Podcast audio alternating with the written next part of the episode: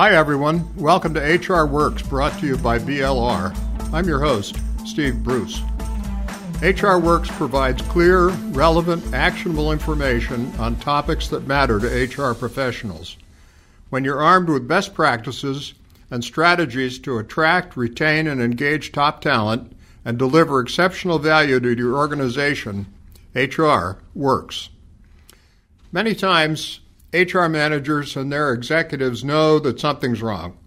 The organization is not functioning at as high a level as it should. But what's to blame? Is it a culture problem, an engagement problem, a people problem, an organizational design problem? Today, we've got an expert at diving into organizations, finding the real problem, and fixing it. With over 20 years' experience in leadership and team building, Lisa Ruth leads the team of consulting professionals at Cultivate Leadership, where she is CEO. Thirteen years ago, she left her career as an executive in telecom and manufacturing to dedicate herself to helping companies and organizations with the mechanics of leadership, human performance, and systems of collaboration, all with the goal of helping leaders make a deeper impact. She honed her skills at the Ken Blanchard School of Business, studying applied leadership and organizational psychology later completing graduate work in authentic leadership at Naropa University. She holds many professional certifications, including Certified Customer Experience Engineer, Six Sigma Black Belt, Kaizen Facilitator, and Certified Workplace Wellness Coach. Lisa works with companies of all sizes, from global multinationals to nonprofits, startups, and mergers. And I'll just uh, mention that today's episode is brought to you by BLR's HR and Employment Benefits Summit, which is taking place uh, April 23rd and 24th in Boston, Mass. This VIP forum event is the perfect fit for HR decision makers looking to source new solutions and engage with other midsize and larger employers. To find out if you qualify for a complimentary ticket and executive hotel accommodations, visit forumevents.com slash hrworks. forumevents.com slash hrworks. Okay, Lisa, welcome to HR Works. Hi, delighted to be here. So, we want to talk about looking beyond what things seem. So, let's uh, start with the type of calls you get. What are the typical presenting problems? I usually get called when something's not right. Sometimes we get calls from leaders who are really forward thinking, who want to plan out a change very intentionally. But most of the time, when we get a call, it's because something's not not working. Um, we get called when a change is taking too long to implement, uh, when performance isn't where it should be, cultures are acting unexpectedly when they come together. Sometimes it's a leader that transitioned, and the wake of that transition is really palpable in the organization, things like that. So you get these uh, calls, and then how often are these initial calls uh, accurate about what needs fixing or what the problem is? Well, when a leader says, I have a war going on between sales and operations, I believe them. Um, when I hear performance isn't where it needs to be, I know that they've tried everything that they know to do about that problem, or they wouldn't be calling me. But when the call also includes a hypothesis about why the problem is happening, like people just don't care about their work and we have serious quality issues, um, things like that, I usually find that there's more to the story about the why. And for a number of reasons, I think finding the root cause is complicated. It's more complicated than it seems, mostly because people tend to look at problems from their own lens It's kind of like the old saying, if you're a hammer, everything looks like a nail. Um, so we had to develop our own methodology for making sure that we got a very holistic due diligence that we could triangulate in, from every direction of the organization to really understand what was actually ha- causing the problems at the root. So, uh, what sort of approach have you developed for evaluating these situations and uh, getting to the root of the problem? Well, 16 years ago, when we began doing this work, we learned really quickly that most problems appear to be people problems. Most of the calls that we get are about the people. Um, as a matter of fact, for a long time, we prided ourselves in being people mechanics. Um, but we quickly learned that about nine out of ten times, there, when there was a people problem, there was an underlying barrier to those people getting aligned and having productive or cohesive interaction. Um, so we developed a methodology that's pretty simple. It's basically four quadrants. Um, and, and at the time, we thought all problems fall into these four quadrants. Uh, people, it, it's almost like if you were if you were drawing on a whiteboard, you, you would draw a square and divide that square into four smaller squares and go around it clockwise in, in your diagnosis. And so we would start with people, and then process, and then uh, in the lower left, technology or tools and culture.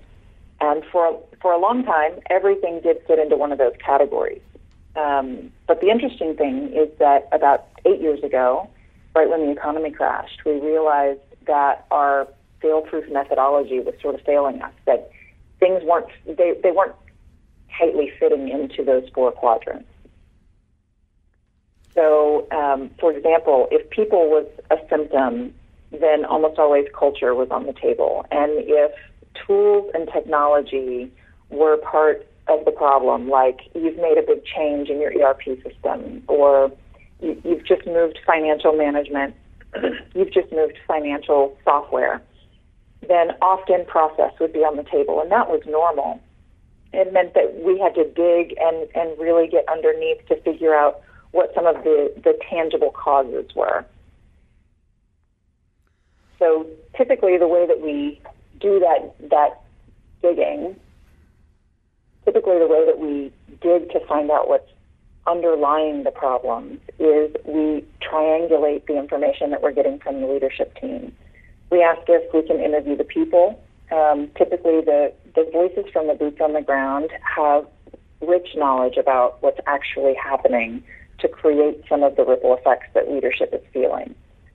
Um, we conduct manager free focus groups that are anonymous and sometimes being an outsider really helps with that.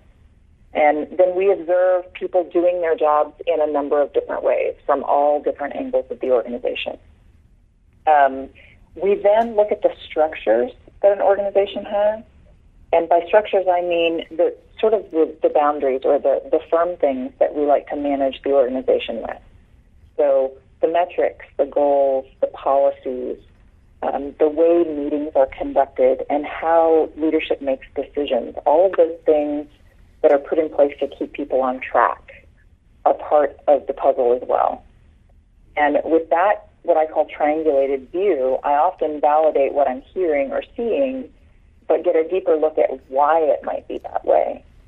Um, so we, we gather the findings in the four qu- quadrants people, process, technology, and culture and then look for one or two main levers that are causing these symptoms. Sounds like a very thorough approach. And so, then going back to where we started, um, how often do you find something unexpected or different than what you were called in about? A lot, um, about 80% of the time. But now that's not to say that the core of the request is totally different. It's just usually not the why it's a difficult process. There, the people who call us are smart people who have tried everything before they call. Um, their leadership teams have often been working on these problems for years. And even for us, it feels like we'll never hack it until we gather enough data. Um, which, again, being an outsider does give us an advantage. I think that it's easier for us to go and challenge and ask the really dumb questions that no one thinks to ask anymore because they've sort of taken for granted that this is how things are done here. All right, well, let's see. Maybe this is a really dumb question, but do you have some examples you could share with us about how uh, all of this works in practice? Sure. Yeah, in I have a great example. In 2009, we received a call from a client for the third year in a row. It was a culture repair project global multinational They had employees um, operating in every language around the country. And this was their third CEO in the past three years. So a culture repair project would be easily justifiable. Um, but we knew after after we had been there twice, we knew that we had missed something. Clients shouldn't call us multiple times for the same reason, in spite of a, a of a leadership change. So what we decided to do was send in an independent team that had not worked on the project three years prior and had them go in and do our our due diligence. And so they did all of the interviews, they did all of the focus groups, and they came back with exactly the same findings, almost word for word same findings, having not been exposed to this team before, um, which really stumped us. And so we all got together and realized, you know, clearly we're going to need to dig a little bit deeper. So there was a war going on between engineering and manufacturing. Engineering was accused of being, um, engineering was accused of not caring about their work and refusing to collaborate with manufacturing when problems would come up with the products. And manufacturing was being accused of being slow or lazy and even being threatened to be outsourced. So in years past, we had worked with the management, we had done combined team builders, we had made agreements at every level um, about how pe- these these departments were going to work together, but it was still happening. So we looked at the most.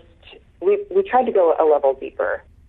We were looking for what makes you successful here. What makes you what makes you good at doing this job of engineering or manufacturing, and what we discovered after watching a number of leadership staff meetings and um, and then looking at the metrics is that they were sabotaging the collaboration by having some competing ob- objectives.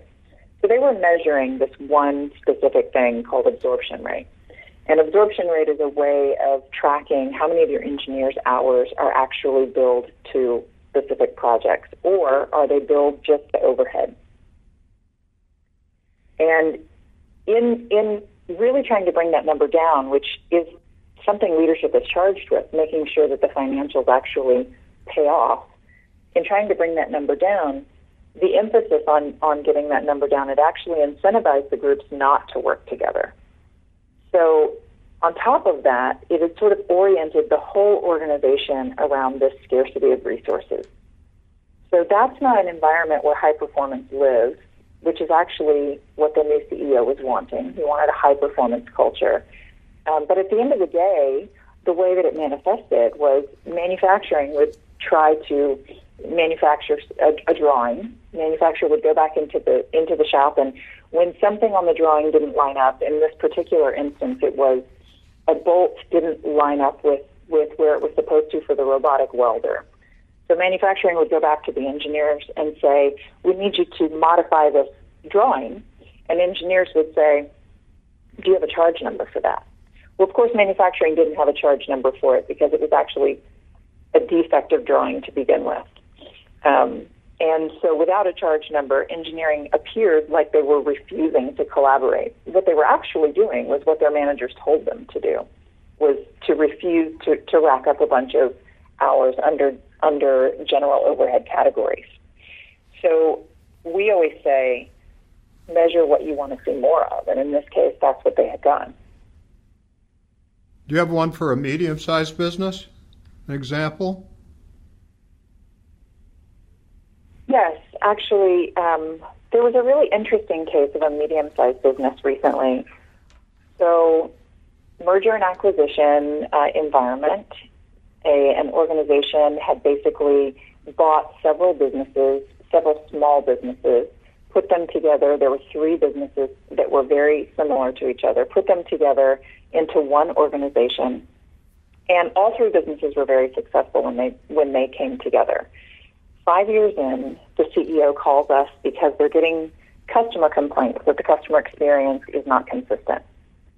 So uh, as we go and do our due diligence, we discover a number of different things. Um, for one, the organization has had really struggled to create a consolidated identity as one as one organization. They had three very separate entities that were very used to their own um, independence, that had their own structures. But in this case, this is where organizational development, or OD as we typically know it today, actually is organizational design with sabotaging them. So you three independent businesses that are coming together and and while leadership is building all of this central, all of these central functions that are really supposed to scale the business and and help the uh, the individual the individual departments. Leadership is is investing in creating central functions so that they can scale the business. They're still actually acting like a startup, so they're all they're all um, used to startup mentality.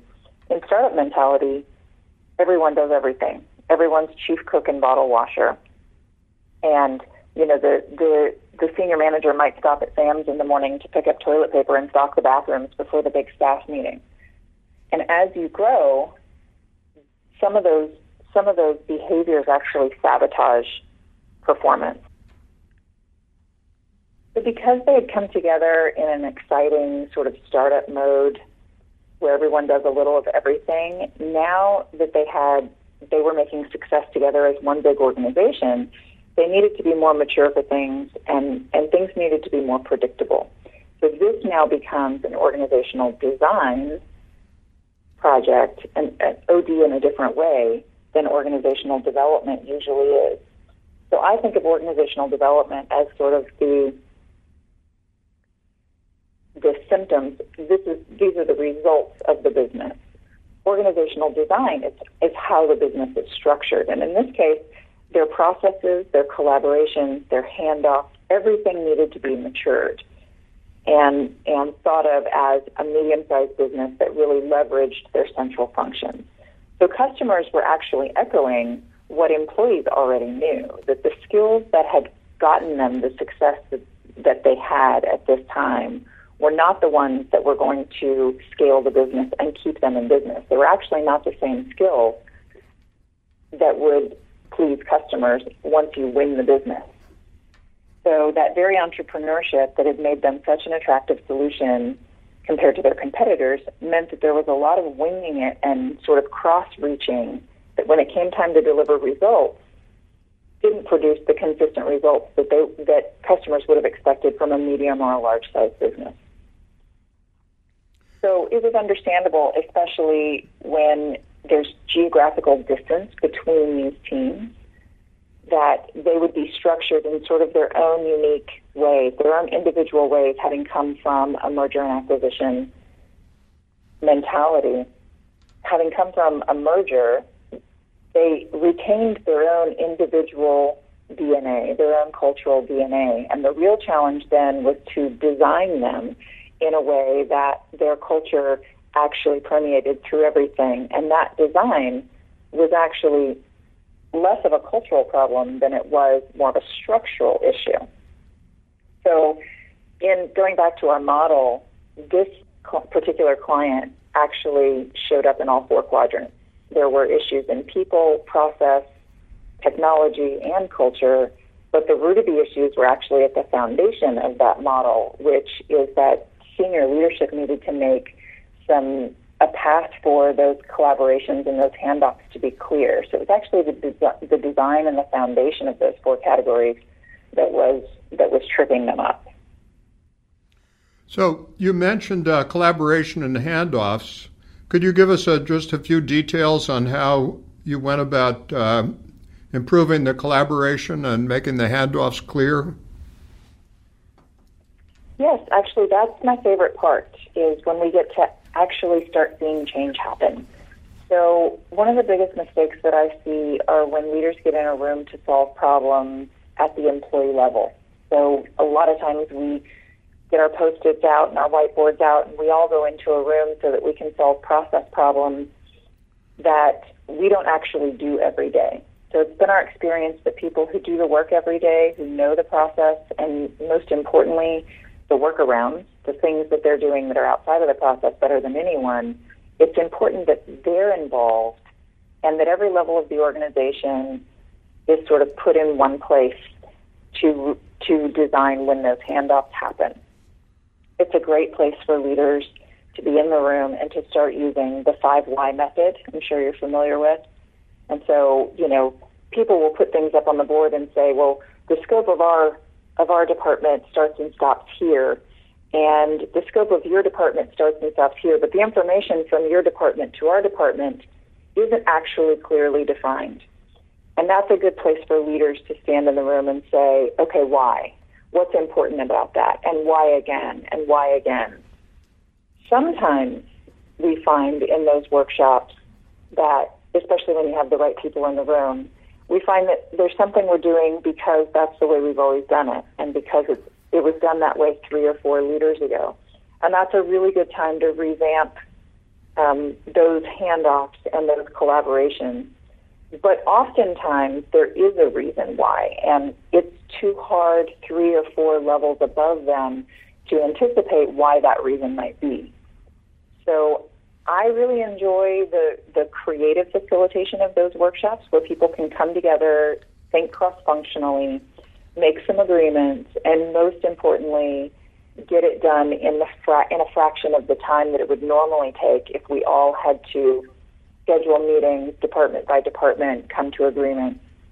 Sometimes I find that process of reinventing ourselves takes so long that we actually we we expire before we have the ability to to fix anything. So for me, it's really important that we get the right people in the room, have the right conversations, and then try to move to, to a point of sort of cross-functional action quickly.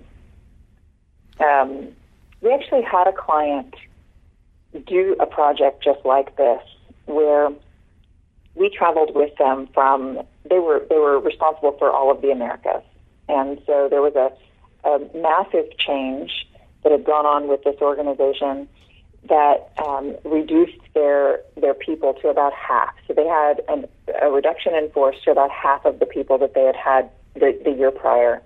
And so we traveled with them from South America all the way to Canada to every location, basically asked what needed to be improved um, now that their footprint was smaller, how do they make things more efficient, and, and what needed to change about the change itself. And unfortunately, the client got cold feet right at the last mile and decided to craft a, a, a solution without the help of the people. And so we had done these facilitations in four different languages all the way across the Americas. And the cultures at each one were so radically different based on the country, based on the language, based on the on the um, the history of that particular location. That crafting a, one solution at the top for all of them really homogenized it, and then and once again reinforced to the employees that they were not important. So the engagement actually took a double hit because we asked and then we didn't act on what was said in the way that, that they felt was really true to, to their particular culture. Well, thanks. That's um, that's very helpful. Now we've been talking about people, and I'll just uh, say consultant Bob Kelleher uh, was recently quoted as saying, "Companies think they have a culture problem or an engagement problem, but really they have a hiring problem." So, how important is hiring the right people to developing a productive and engaged culture? You know, I, I get that question a lot, actually. I've seen some really amazing companies that hire to their culture. Uh, an example of that for me would be Whole Foods Market or Southwest Airlines or Starbucks. And I think when when your people must have something like like Southwest Airlines has casual playfulness yet professionalism. You have to hire for that. When your when your culture is so intentionally created, then yes, you have to hire for that. But when I hear there's a culture problem, I often often encounter an engagement problem. So engagement, just to separate the two, is when even the best employee, the one that you very specifically hand handpicked, has unplugged or distanced themselves for some reason from the work that they're doing. So I believe that productive, engaged cultures come from employees who feel like they can be successful every day. I like to tell a story when I talk about this um, about squirrels. I always say, when you go outside and, and you observe squirrels, what are they doing? And typically the answer is they're collecting nuts. Well, that's what squirrels do. Squirrels always collect nuts. Um, you re- rarely ever see a squirrel hanging out in a tree just being lazy. Um, and I think that we, like all the rest of nature, we all want to wake up one day, wake up that day and, and be successful, whatever that is. And when we can't be successful, um, then the frustration of that is something that we disengage from. So, a lot of the times when people can't be successful, it's because processes aren't efficient, people aren't aligned, um, management isn't removing barriers for, for them from higher levels. They're disengaging. Um, and so for me, hiring is only the beginning. Well, thanks. This is all uh, all very helpful. Um, to sum it all up, any final recommendations for companies concerned about their cultures, which may not be their real problem? Yes, actually, I I think of culture as invisible. I kind of refer to it like a smell that you only detect when you walk in the room, and after a while, you just come out smelling like it. Um, for me, culture happens as a result of something. So, culture for me is never usually the root cause, it's typically a symptom of something. Either you have crafted the rules of engagement to support everything that you do, or you've allowed those rules to be crafted by the loudest voices in the room. And this is why culture can be the strongest tool in mergers and acquisition situations because it speeds the integration by giving people really clear understanding of how things are done here. But if culture is the pain point, it's likely that the way that we're doing things as a leadership team is creating the unintended smell that you're that you're sensing. You know, it's it's kind of like I think of it like the couple that you hang out with that's always fussy with each other. I always tell people if you hung out with them long enough, you'd probably start fussing with them. And culture is just like that. Um, if your measurements and policies are written, for example, if measurements and policies are written to protect the company from the customers and the employees, low trust and careful engagement will follow. If the management spends a lot of time inwardly focused, the focus of employees will be on the organization, not on their customers. Culture is usually baked into the design and it's invisible. And without looking at the things that you do to create those invisible rules of engagement, it could be a ghost that revisits your culture over and over, no matter how often you swap out the people or launch a new culture catchphrase or go to a new, new team builder. Culture is sort of how we do things while we're doing what we do. Thank you. Thanks for that. And um, thanks so much for joining us today and providing all these helpful insights. Delighted to be here. Thanks for having me. And uh, let me just mention again that Lisa is a speaker at BLR's HR and Employee Benefits Summit, uh, taking place April 23rd and 24th in Boston. You network with peers from leading companies and attend workshops and sessions for HRCI and SHRM recertification credit, and it's all at no cost. You can learn more by visiting forumevents.com slash hrworks. That's forumevents.com slash hrworks. Listeners, please let me know what HR Works should cover next. sbruce at blr.com. Thanks for listening. This is Steve Bruce for HR Works.